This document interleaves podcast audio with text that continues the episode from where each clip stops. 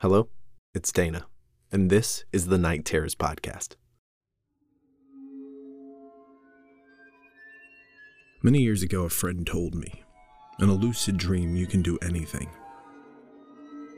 I can't see anyone not being enthralled by the idea of being a god in their own private reality. You create the rules, the laws that bind. It almost seems too good to be true.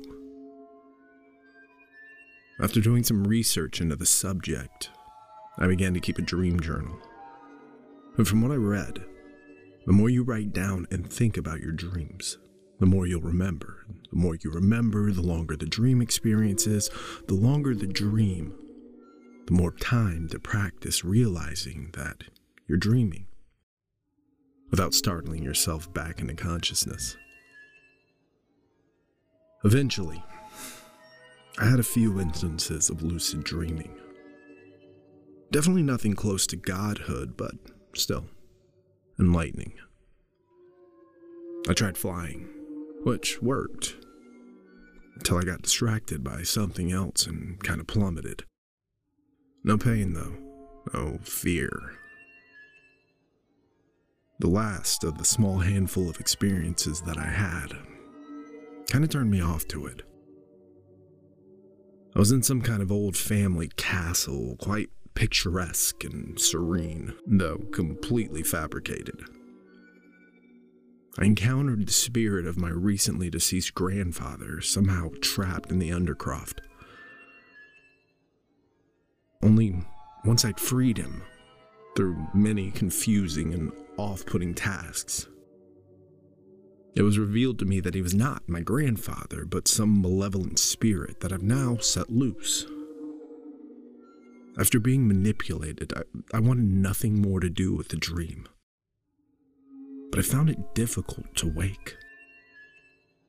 Eventually, I did, with the help of my great grandfather's spirit.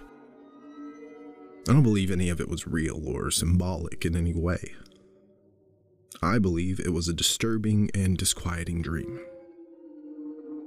I stopped lucid dreaming after that.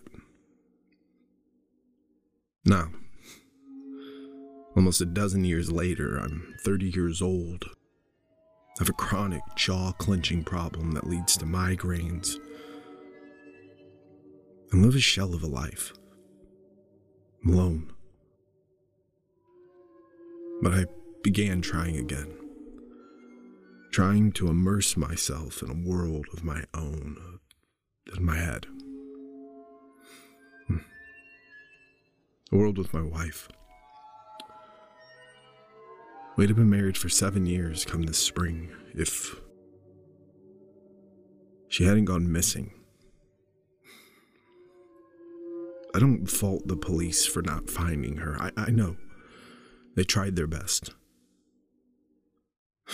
I've had people try to gently suggest that she's okay and she's left on her own volition. Even worse, some say she's in a better place. I know it's not true, though.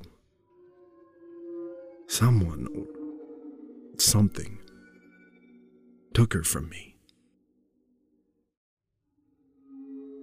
I haven't slept properly in the past year without her.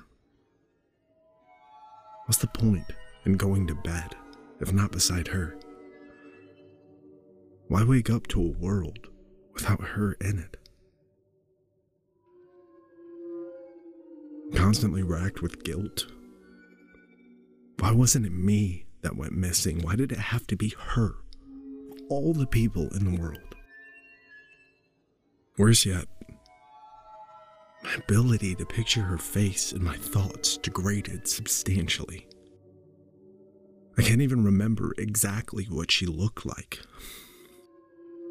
It haunts me to try to remember my pride and joy and be met with the strange, mashed up bundles of characteristics that are close but so terribly wrong. Recently, in one of my sleep deprived fugue states, I swear I saw my grandfather. Obviously, not truly him, maybe the spirit that pretended to be him in my dream. I know it wasn't real, but it seemed like a sign. Whatever it was, it gave me the idea of how I could finally see my wife again, how we might resume our lives together. I knew it would be an imitation. I knew it would all be a false facade, but I needed to see her again. Touch her with my own hands. Look into those eyes and feel the truth that photos can't compel. I tried to figure out ways to actually get to sleep. Drugs didn't work because I couldn't remember anything of my dreams. They, they kept my journal empty. Occasionally, in a stroke of luck or perhaps fate, I'd managed to lose consciousness for long enough to realize something out of this world had occurred. Between those lucky moments of fragmented unconsciousness, I noted down the things I saw in my waking life that don't belong. I know I'm not crazy because I know they can't be real. Perhaps symptoms of this plague named insomnia. I eventually was able to recognize and, to some degree, control the brief bouts of fitful dreams I'd have. The golden rule when lucid dreaming is to not get too excited, too worked up. If you do, then your body will naturally wake from the excitement as you would from a nightmare. Unfortunately, when thoughts of my beautiful wife slowly crept into my mind, I couldn't help myself and roll back into reality back into a life not worth living. One day, it finally happened. I couldn't quite place my finger on how I knew, but it was true. One of my waking dreams was her. She simply breezed right past me as I was in the grocery store. Perhaps I willed her into existence. I knew that she wouldn't be there, but uh, I dropped everything I had and ran outside from the checkout, to the cashier's dismay, to try to see her, just to catch a glimpse of her face. I can't help but clench, giving way to the headaches when I think back to it. How I must have just missed her. At least I knew it was working. Or so I thought.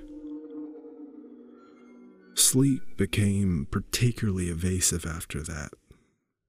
Therefore, no dreams.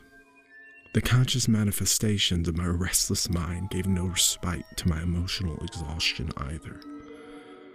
I caught the occasional smell of her fragrance or heard sounds reminiscent of her gentle purrs as she slept. Yet I could not be certain that they were truly fragments of my own world seeping through, or simply the red herrings of reality. I began to try everything I could think of. I even ordered some mescaline filled cactus from South America experience was strange and at times uncomfortable, but I think I gained some level of wisdom from it.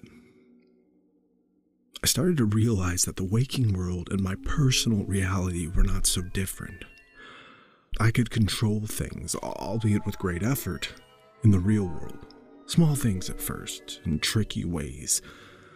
I'd be able to unintentionally move things from one place to another through a strange, retroactive process. It began when I left my home, knowing that I wore my white waffle knit hoodie. Throughout the day, I kept thinking that I should have worn something a little warmer. By the time I was on my way home, it happened. I first realized that I wasn't as cold as I thought I should have been as I dug my hands into the pockets of my sweater. Then it dawned on me. My waffle knit hoodie has no pockets. Somehow, using the power of thought, just like in my dreams, I was able to transform one sweater into another. It may seem trivial, but I knew it could be my first step to godhood. Omnipotence outside of the dream world. I could bring her back. It felt too good to be true, and I- am still not sure whether or not it is. After a span of time I can't quite measure, I was able to gain more control over reality.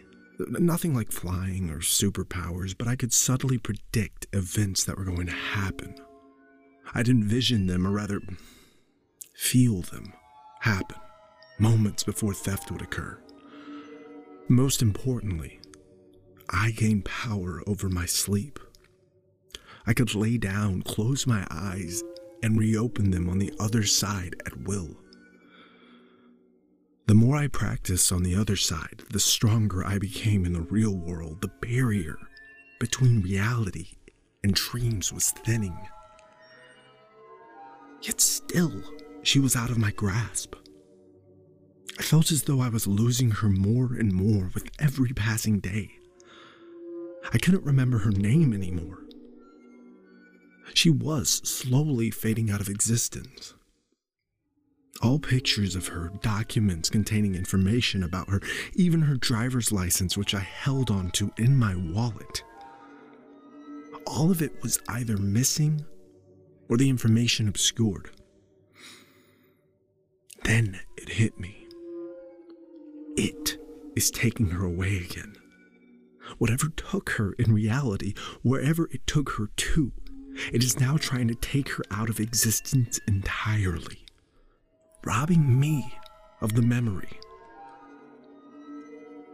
I became conflicted. It appeared the stronger I became, so too did the reach of it. Should I continue trying to save her, or should I pursue it? to put an end to its treachery. Which brings me to here and now. I don't write these words. I don't type them into my laptop. I will them into being. What is written in the dream world appears on the screen in reality. I believe I found the solution. I think I know what it is after all this time. She and it are one and the same. Two sides of the same coin, the yin and the yang.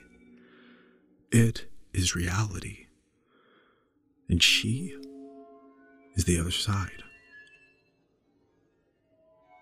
to transcend the boundaries of this feeble mortal coil. I must commit myself fully. I will slip into the deepest of sleeps. Nothing will wake me, possibly forever. Due to my power and control, I, I will never die, but so too will I never wake. I will shed the shackles of the universe. From the other side, I will truly become a god. Then, I will tear down the wall between this world and the next. I will return to her.